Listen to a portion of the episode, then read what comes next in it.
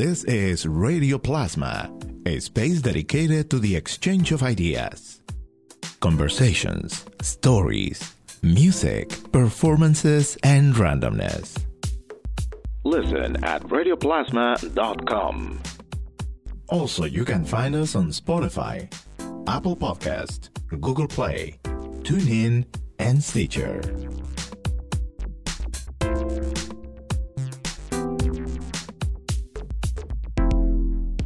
Welcome to Radio Plasma. I'm Johan Rashi Vega, and today we have a very special guest. Tenemos el orgullo de recibir en nuestra sesión de hoy aquí en Radio Plasma a Magos Herrera, quien siendo alguien que está radicada en la ciudad de Nueva York, pero sus orígenes y sus raíces se conectan con México. Y es siempre algo importante de mencionar porque aun cuando somos siempre personas que estamos en un constante viaje y trayecto por esta vida y por este mundo, siempre es bueno saber los puntos que nos arraigan y forman parte de nuestra identidad. Magos, bienvenida. Muchas gracias por estar con nosotros.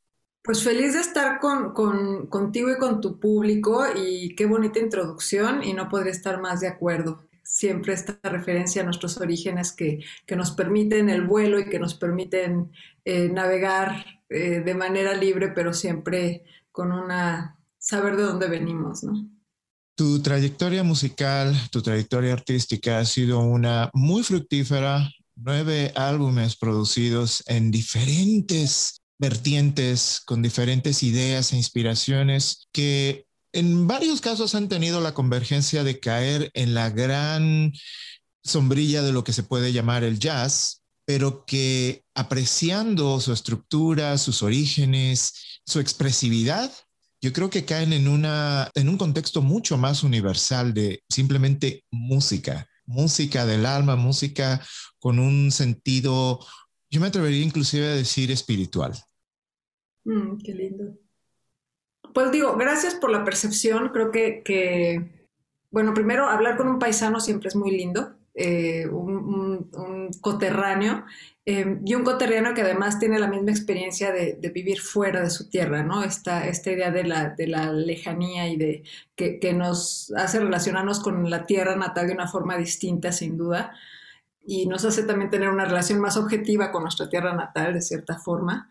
Em, y, sobre lo, lindo que planteas de, todos estos viajes musicales de cada disco, yo lo veo eso, como un viaje musical. Em, y, creo que la constante que ha llevado a que se materialice de la forma en que, en que lo planteas es que es primero una curiosidad constante de, contar historias, ¿no? Una necesidad de, de contar historias y de contar historias muy alineadas, muy congruentes a mi momento presente cuando son gestadas. Y pues cada disco que escuchas está muy alineado a mi momento presente, ¿no? A mi momento presente, tanto estéticamente hablando, el tipo de músicos con el que estoy aventurándome, eh, curiosidades que, tengo, eh, este, o insaciabilidad de, conocer, otras cosas y de arrojarme a otras cosas.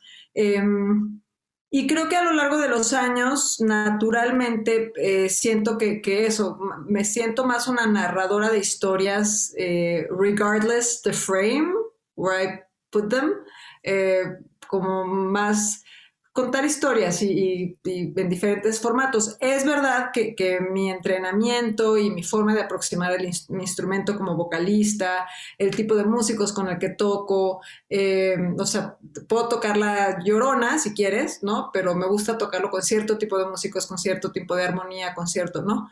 Em, entonces creo que si bien sí tengo una formación jazzística y un pues una vena innegable y, que siempre va a estar ahí porque hablando de raíces es una de mis raíces más importantes eh, y que además me disfruto mucho porque tiene un factor de lo desconocido a través de la improvisación y eso que es muy importante para mí. Eh, pero sí creo que a estas alturas del campeonato, después de tantos años de hacer música, digamos que como de donde viene cada disco es de una necesidad de contar una historia en específico. Hay muchas historias que se cuentan a través de las experiencias de otras personas, pensando en canciones que han sido compuestas e interpretadas por cantautores, por compositores de Latinoamérica.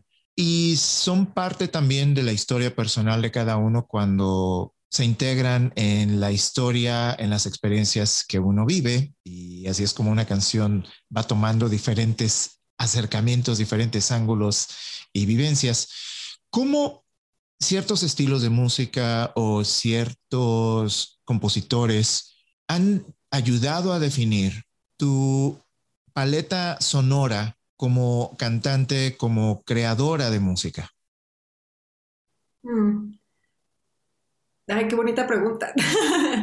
Em, pues mira, de entrada, o sea, digo, porque son diferentes influencias. Estamos hablando desde, desde no creadores, otros creadores, no eh, singers songwriters, eh, you know, like jazz composers, jazz instrumentalists, este, painters, dancers, eh, todo, todos, todo tipo de, de, expresión artística creo que, creo que influye en la forma en la que, en la que uno cuenta una historia. Pero definitivamente creo que o sea, creo que yo soy una persona que, que sí se, se, digamos, mis curiosidades son muy amplias. Entonces, cuando, cuando gesto un disco, por ejemplo, un disco como el de Dreamers, ¿no? Que es un disco, este, eh, que con un cuarteto de cuerdas, un cuarteto, ¿no? Este, con formación clásica, que tiene ciertas características muy específicas, distintas a jazz, ¿no? Por ejemplo. Pero yo sabía que mi, que mi voz eh, por el tipo de color que tiene y por el tipo de textura que tiene, iba a funcionar muy bien en un con, con una tímbrica de cuerdas. Eh, yo ya había hecho otras aproximaciones a dúos con cello o con orquestas pequeñas, ¿no? Pero yo, o sea, yo sabía que, que había una narrativa isónica muy específica. Eh, digamos que mi voz está en el mismo timbre que la viola, por ejemplo, eh, y que el cello. Entonces, como, como o sea, el, reto para los, para los arreglistas de, de, de, hacer un arreglo en que mi voz se use como un instrumento. Y ese disco en particular, por ejemplo, es un disco en el que no es un cuarteto de cuerdas acompañándome como de wallpaper, ¿no? Sino es, es un diálogo constante entre todas las voces.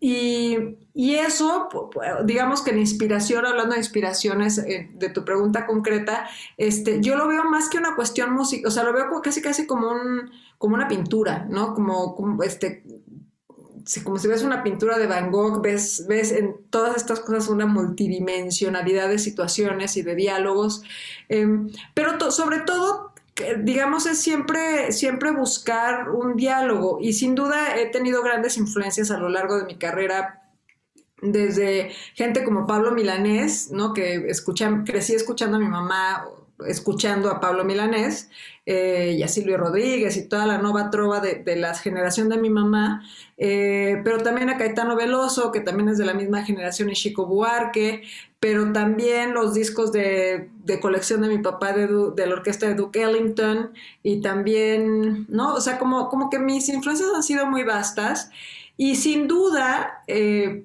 pues cuando me cambio, cuando me mudo a Nueva York, ese es un gran breakthrough a nivel estético porque es tan estimulante y lo que, digamos, la, la sonoridad de Nueva York y la constante evolución como escena es tan estimulante que que no me atrevería a decirte, bueno, un artista u otro, es, es toda esta, esta vorágine de artistas que constantemente están llevando la conversación hacia adelante y hacia la experimentación como de una manera muy bold, muy sin miedo, ¿no? Muy em, experimenta, o sea, no, no pasa nada, ¿no? No pasa nada y en ese espíritu pues salieron estos discos de que han salido desde los últimos 15 eh, años desde que vivo en Nueva York, ¿no? Que son, pues eso, experimentemos y a ver qué pasa y qué tal si este pianista con este guitarrista y qué sucedería y, ¿no? En fin.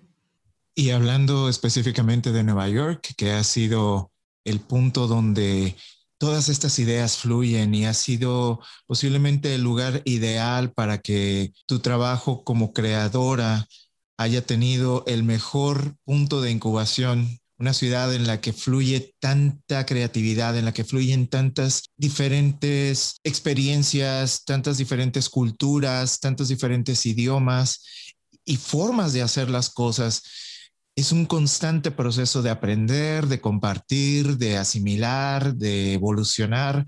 ¿Cómo te sientes estando en un lugar como lo es la ciudad de Nueva York, creativamente, en el cual no deja de haber razones para seguir creando música, seguir creando arte?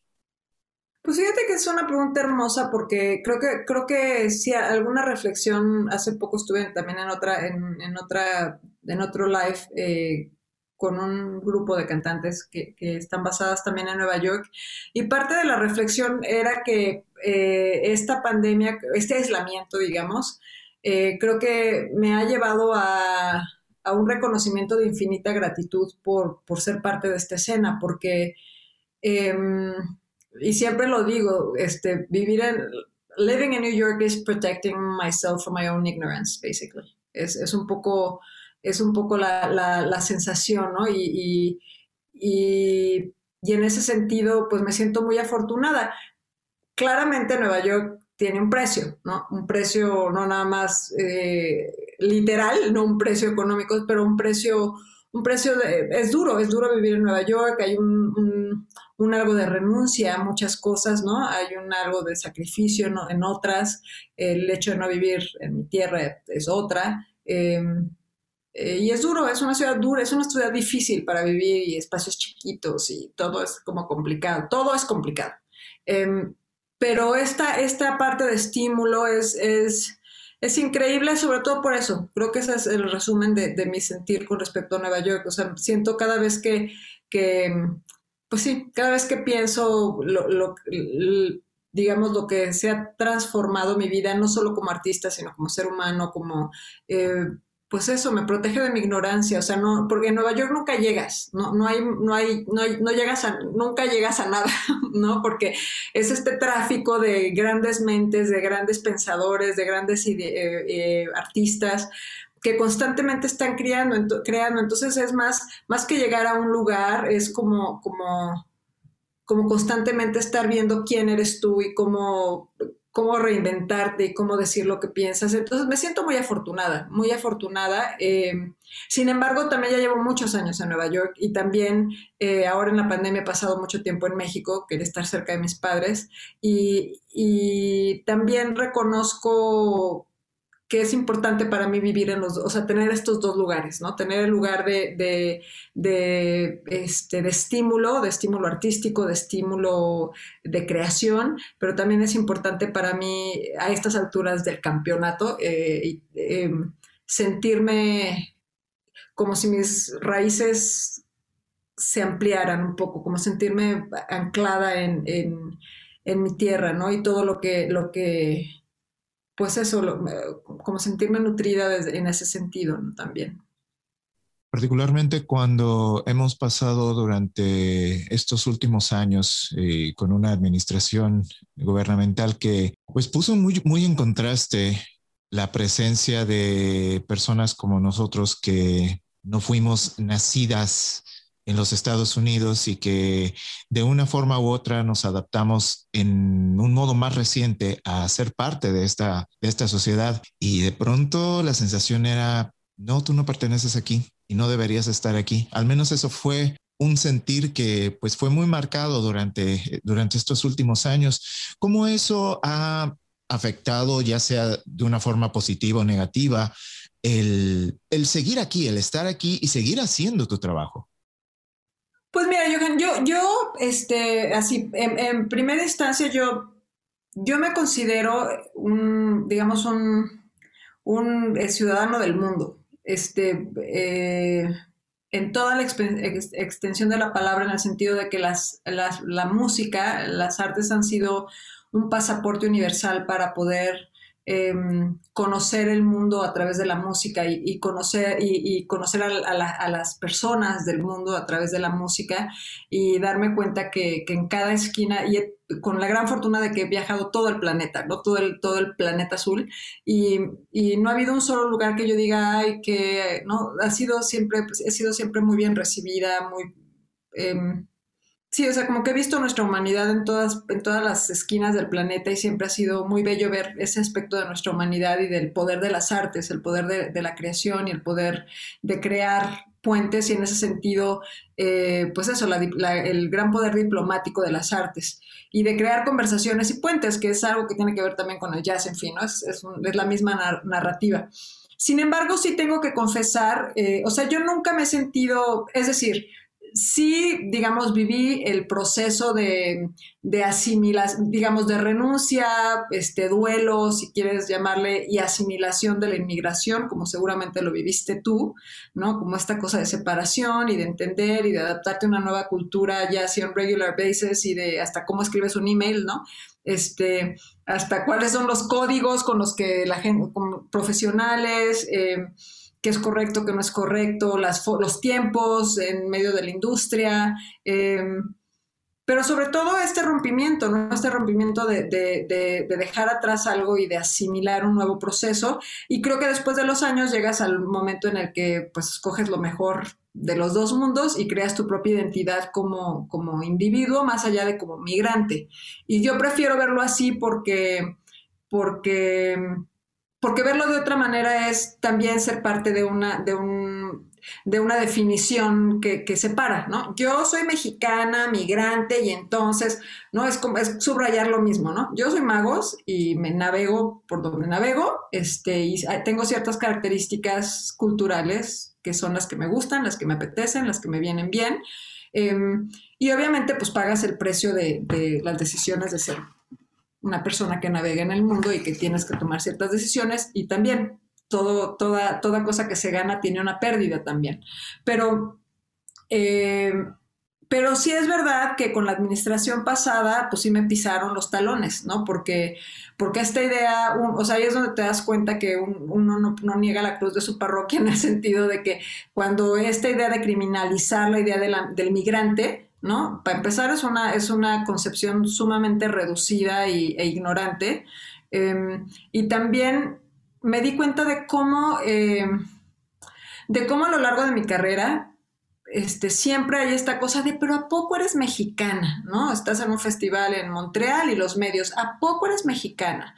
O estás en un, en un bar, en, un club en París y ¿a poco eres mexicana? ¿No? O sea, como esta idea de, o sea, me, he dado cuenta de la gran ignorancia que hay con respecto a lo que es México hoy y la, y la diversidad que tiene México eh, a nivel expresión artística, a nivel pluralidad, a nivel, este, eh, inclusión, eh, eh, en fin, México es un así, un abanico tan amplio que, que, que pues sí, me pisaron los talones. Y mi respuesta justamente fue el disco Dreamers con Brooklyn Rider, ¿no? Fue un disco no solamente dándole eco al, al tema de los Dreamers en Estados Unidos, sino también como plantear la gran dignidad y la gran belleza o un aspecto de la dignidad y la belleza de Iberoamérica, ¿no? Este, hay un dark side también, como lo hay en todas las partes del universo, pero, pero digamos, mi idea era esa, era como plantear, o sea,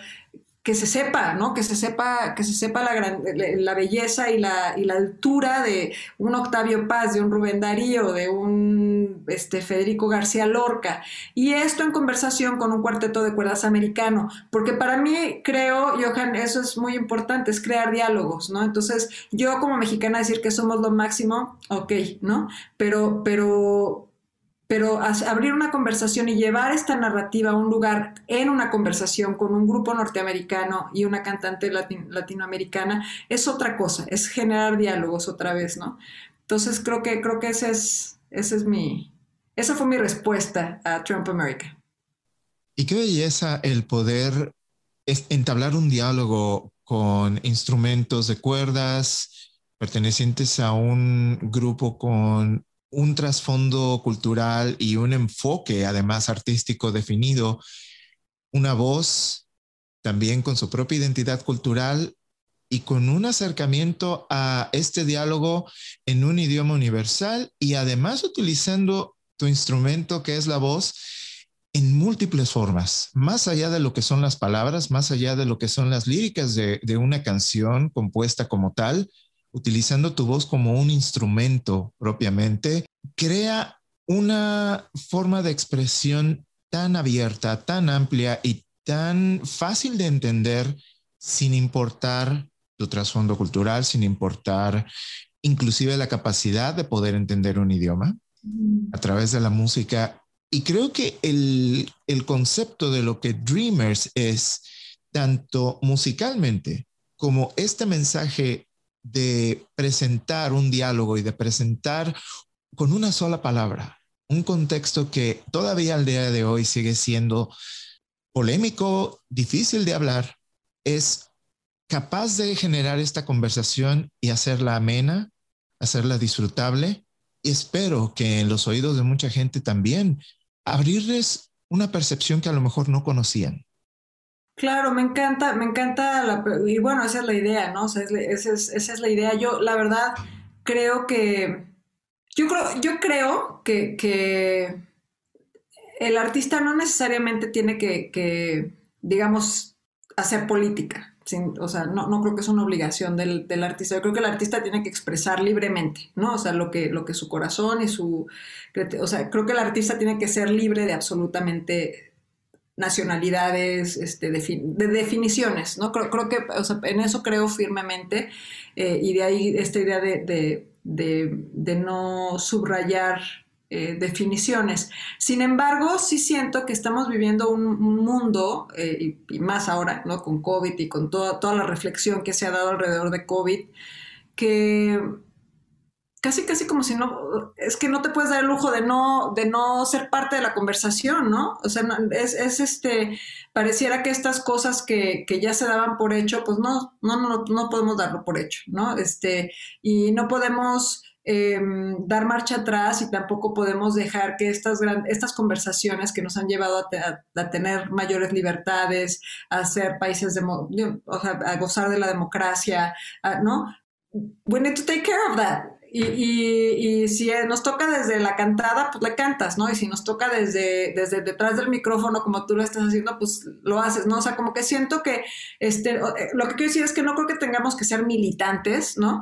Pero, pero creo que tampoco nos podemos dar el lujo de no ser parte de la conversación y hoy en día hay muchas conversaciones que, que, son urgentes, ¿no? Desde temas de género, el cambio climático, el, bueno, estuvimos, ¿no? El, el, el, la vulnerabilidad de la democracia, este, el tema de la migración, que no es exclusivo de Estados Unidos, ¿no? Es el planeta entero se está moviendo y si entendemos que, que que el ser humano en sí mismo es migrante en este planeta, pues te cambia la perspectiva también, ¿no?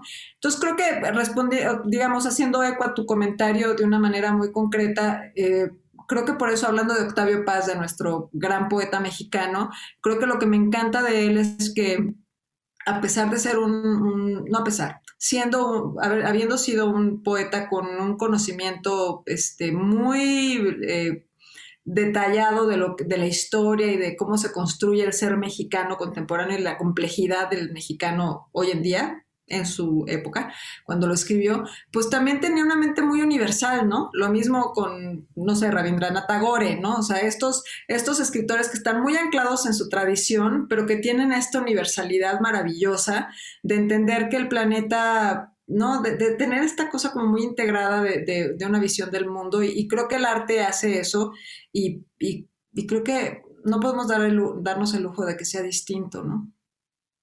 El mundo, la humanidad está en movimiento, como bien, como bien lo señalas, y, yo creo que ese es precisamente un, un, factor que a veces o tomamos por, por hecho o lo olvidamos por completo pensando mucho en el arraigo de donde uno está, pero de, no ser así, la sociedad no, no, podría haber evolucionado al punto en que se encuentra ahora y va a continuar haciéndolo. Pensando en este contexto de la, de la importancia de ver las cosas a nivel global como, un, como, como las pequeñas partes que forman un todo, en la forma en la que muchas de tus diferentes interacciones, no tan solo con las artes, sino también con ciertas causas, con ciertos movimientos, con formas y oportunidades de expresar y de poder llevar tu trabajo como forma de apoyar causas en las cuales, en las cuales crees y, apoyas también. Está una que va a ocurrir pronto, eh, que es un evento que es de carácter global, pero va a tener lugar en la Ciudad de México pronto, y es el eh, Generation Equality Forum. ¿Qué nos puedes contar un poco de, esta, interacción que va a ocurrir?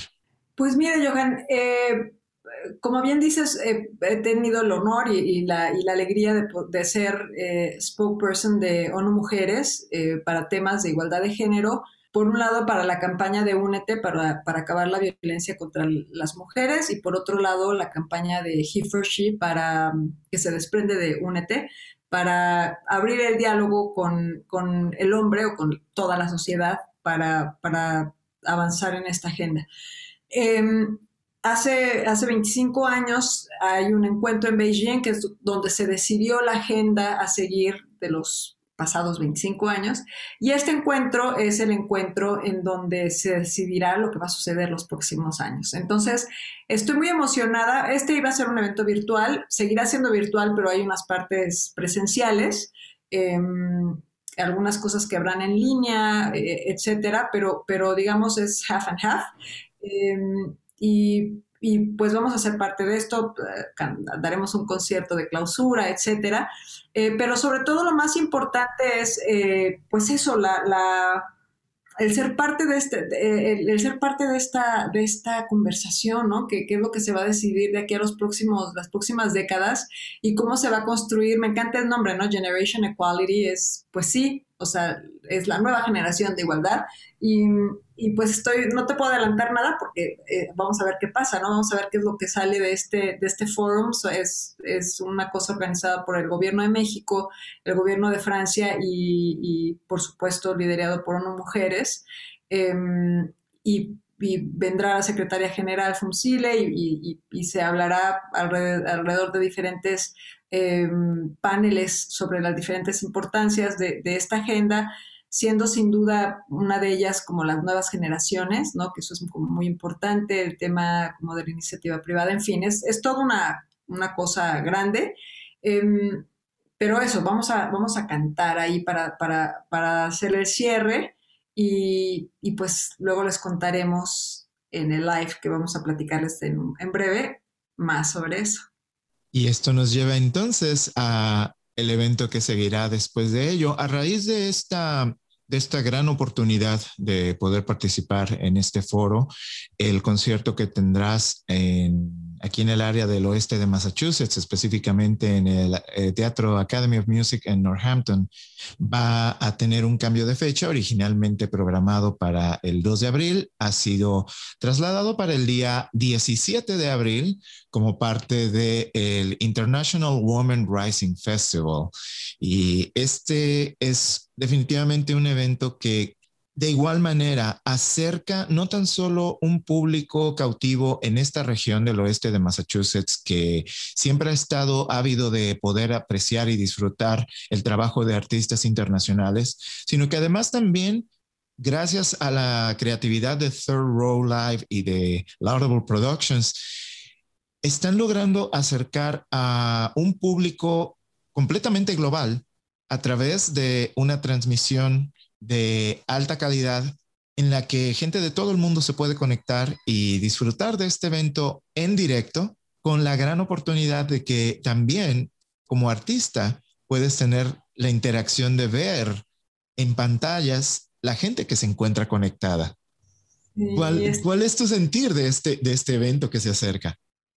Pues eso, o sea, como bien dices, creo que, este, digo, la conversación sobre el downside de, la pandemia que ha sido devastador y sigue siendo, eh, pues afortunadamente también hay un lado luminoso que es esto, ¿no? Es, como el ser humano se ha puesto las, nos hemos todos puesto las pilas de, para aprender de la tecnología y en un año seguramente han, se ha, avanzado la tecnología, bueno, nosotros mismos, ¿no? O sea, pues, o sea, Zoom es cosa de todos los días, ¿no? Como la conectividad. Entonces, eh, yo a lo largo de la pandemia he hecho varios streamings este, no varios, algunos. Em, este en particular, como bien dices, es distinto por eso, porque así como el público me verá en la, pantalla, yo voy a poder ver al público en la pantalla. Y eso este, le da otra dimensión porque entonces ya no cantas a una cámara, ¿no? Y, ya está, eh, es mucho más eh, directa, digamos, la relación, más cercana a la relación en vivo porque le estás cantando a personas de carne y hueso y que estás viendo en, la pantalla. Entonces, este, I can wait. La verdad, estoy como muy contenta, no solamente por el hecho de, pues eso, de poder reunirme, hacer música con mis músicos de Nueva York en vivo, chick no chick to chick, pero en vivo, eh, en un teatro súper lindo. Y, con el público enfrente. Como bien dices, es un esfuerzo maravilloso de, de, esta productora y de, y de Third Road de pues eso, de usar este momento de una manera positiva y ve tú a saber esto cómo va a modificar, cómo se van a compartir las artes en el futuro y creo que es una buena, es una fórmula maravillosa, ¿no? Este, si ya no tienes que, o sea, digo, uno que, a uno que le gusta el, el girar por el mundo, lo seguiremos haciendo, pero pues a lo mejor este, contaminarás menos y tomarás menos aviones y pueden hacerse, combinarse cosas en vivo y en streaming al mismo tiempo. Este, no sé, ya veremos cuál es el aftermath, pero, pero estoy muy contenta y, muy agradecida también por, por, por poder conectarnos con públicos de todo el mundo a través de esta iniciativa. Al hacer mención de que este año pues fue un, un, impacto demasiado grande y quizás todavía no posible de cuantificar en muchos sentidos. ¿De qué manera has tenido que adaptar tu trabajo en este último año 2020, sobre todo a la, luz de que también tuviste el lanzamiento de tu, de tu más reciente producción discográfica con Alma, como un año de pandemia y de aislamiento se combina con el lanzamiento de una nueva producción que además es una producción profunda. Pues este, digo, creo que, creo que con eso, digamos que esa es, eh, la traducción de todo lo que hemos venido hablando, ¿no? E, esta idea de, o sea, la naturaleza del artista es resilience, resilience, ¿no? O sea, eh, resiliencia, resiliencia. Es la naturaleza de ser artista, ¿no? aprendes a navegar las olas como bien, ¿no? Y, y si vienen así increíble y te montas y navegas y fantástico, pero pues si no, pues ni modo, te lleva la ola y te vuelves a levantar y te vuelves, ¿no? O sea, es parte de, la naturaleza de ser artista, de la vulnerabilidad de ser artista, de la... Em, pero también del poder de ser artista que aprendes a tener una mente flexible y, y, creo que esa, esa, esa, flexibilidad de ser artista y de, porque digo, lo que vemos, el concierto que van a ver el 17 de abril es la punta del iceberg, ¿no? El momento en el que you're on stage, and you make music and people enjoy what you're doing and there's this communion with the audience and the, the magic is created and we're one in one moment. That's, o sea, esa es la punta del iceberg y, todo lo que sucede debajo de eso pues es trabajo, es trabajo y es estudiar y es, no, es trabajo, es, es, mucho trabajo. Entonces creo que ese músculo que te crea como artista y más, más como un artista viviendo en Nueva York, no hablando de lo que hablábamos, cuando llega la pandemia, pues, este, digo, primero el primer impulso como para todo el planeta fue como una reacción de sobrevivencia, ¿no? De, eh, como animal, casi, casi, ¿no? Como, ok, tengo que estar cerca de mis seres queridos, ¿qué onda con mis papás? Este, necesito un espacio vital un poco mayor, ¿no? Em, como resolver la parte como elemental de sobrevivencia animal. Y después eh, un gran silencio, o sea, yo recuerdo los primeros días de la pandemia como con un gran silencio, ¿no? Como, como un mes de silencio. Y, yo lo disfruté mucho, Johan, porque pues tuve tiempo de meditar mucho, tuve tiempo de ver a los pájaros, tomar los, los espacios públicos. Em, y pude parar después de 20, 30 años de no parar, ¿no? Entonces como que fue, fue, fue, fue bello, de hecho. Este, y al tercer mes, pues empezamos a ver las terribles consecuencias, ¿no? La muerte, la desesperación, la, la, muerte y la, y la, eh, la muerte de muchas formas, ¿no? No nada más física, sino la gente que perdió trabajo, la desestabilidad, en fin, todo, el gran drama de la pandemia. Eh, y al cuarto mes, pues esta necesidad intrínseca de crear, ¿no? Este, entonces, ¿cómo puedo, cómo puedo utilizar este momento para, para, para decir lo que estoy sintiendo y para para transmutarlo de una forma positiva, ¿no? Y, pues es, eh, hice esta colaboración con Paola Prestini, una queridísima amiga, gran compositora también, eh, y decidimos hacer esto desde la distancia y fue un experimento que, no, que, eso, fuimos aprendiendo a, as we were doing it, eh, como, como tecnológicamente invitamos a 30 y aparte como si fuera poco así de 30 músicos, la Orquesta Sinfónica de Minería, coros de mujeres por toda Europa y por Estados Unidos, o sea, complicadas las señoras. Entonces, eh, pero quedó muy lindo y, la idea de hacerlo así era porque queríamos como demostrar, como mostrar que es una experiencia colectiva, ¿no? Es, el aislamiento lo hemos vivido todos de diferentes maneras, entonces fue muy lindo porque la respuesta de todos los colaboradores, la Orquesta Sinfónica de Minería, coros en Europa, de Young, em, People's Choir en Nueva York, em, que son voces de niñas y queríamos tener voces de niños. Eh, pues es eso, es, y, y, escuchas el disco y es el sonido del aislamiento, ¿no? Es así como esta cosa como de distancia, de nostalgia, pero también de esperanza, pero también de belleza, de ver los pájaros tomar eh, los espacios públicos. Entonces, pues fue eso, y, en eso se me fueron ocho meses, ¿no? Entre que lo grabas, lo gestas, escribes, este, grabas, aprendes, y eso se convirtió en un evento virtual. Y lo más lindo de todo esto, Johan, que fue lo que a mí más me gustó, es que hicimos una campaña en redes sociales convocando al, público en general de todo el mundo a que nos mandaran su sonido del aislamiento. Y recibimos unos videos así hermosos de todos lados contando su propia experiencia y es parte del disco, fue parte del evento virtual y es, eh, fue, fue muy lindo, fue, fue balsámico, digamos. Y además un testimonio histórico que en años por venir va a ser un testimonio de cómo todo ese dolor, toda esa pérdida, toda esta angustia colectiva también puede ser representada de una forma bella, de una forma artística y sobre todo como una muestra de esa resiliencia de la que hablas, de esa esperanza que se necesita para poder volver a comenzar, levantarse y seguir creando. Y seguir creando. No, pues no nos queda de otra, ¿no? Creo que es es este... Y ve tú a saber, ¿no? ¿Cuál va a ser el aftermath? O sea, cuando pienso, por ejemplo, en la Segunda Guerra, o sea, digo, catastrófico que suceda, pero ¿cómo puede, cómo aún sucediendo estos grandes dramas de la humanidad, de la historia, cómo se pueden transmutar. Y pienso, por ejemplo, no sé, en toda la escena de Broadway, de todos los eh, migrantes europeos que llegaron a Estados Unidos después de la Segunda Guerra y, viene como este, de la Primera y de la Segunda Guerra, y viene este auge maravilloso de creación de canciones. Entonces, como que pienso... Em, sí, o sea, ¿cómo es, cómo podemos eh, darle la vuelta al, a las grandes, sombras de, nuestra humanidad, ¿no? Y definitivamente eh, parte del proceso es tomarse el tiempo y detenerse, respirar, escuchar y apreciar cuando se crean estas piezas y esta, esta música, porque ese es el propósito.